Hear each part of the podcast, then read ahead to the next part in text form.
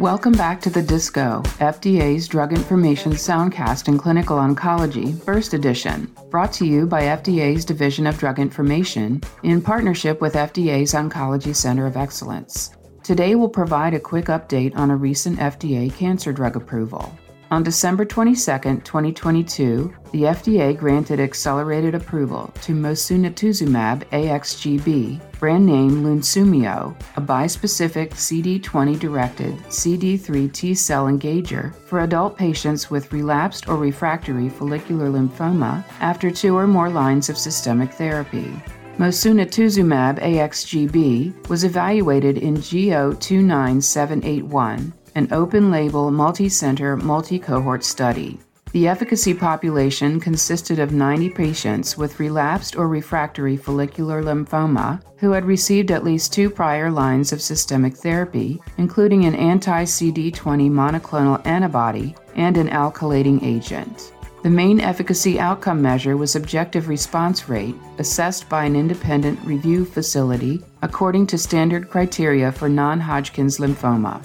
The objective response rate was 80%, with 60% achieving complete responses. With a median follow up of 14.9 months among responders, the estimated median duration of response was 22.8 months, and the estimated duration of response rate at 12 months and 18 months was 62% and 57%, respectively. The prescribing information has a boxed warning for serious or life threatening cytokine release syndrome. Warnings and precautions include neurologic toxicity, infections, cytopenias, and tumor flare.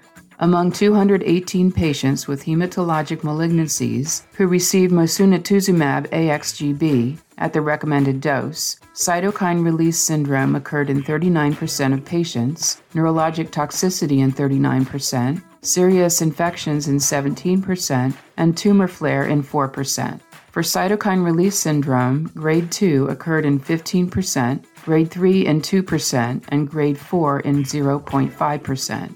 This review used the assessment aid, a voluntary submission from the applicant, to facilitate the FDA's assessment. Full prescribing information for these approvals can be found at fda.gov/drugs at FDA.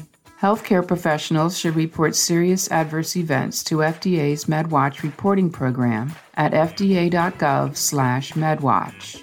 Follow the Division of Drug Information on Twitter at FDA Drug Info and the Oncology Center of Excellence at FDA Oncology.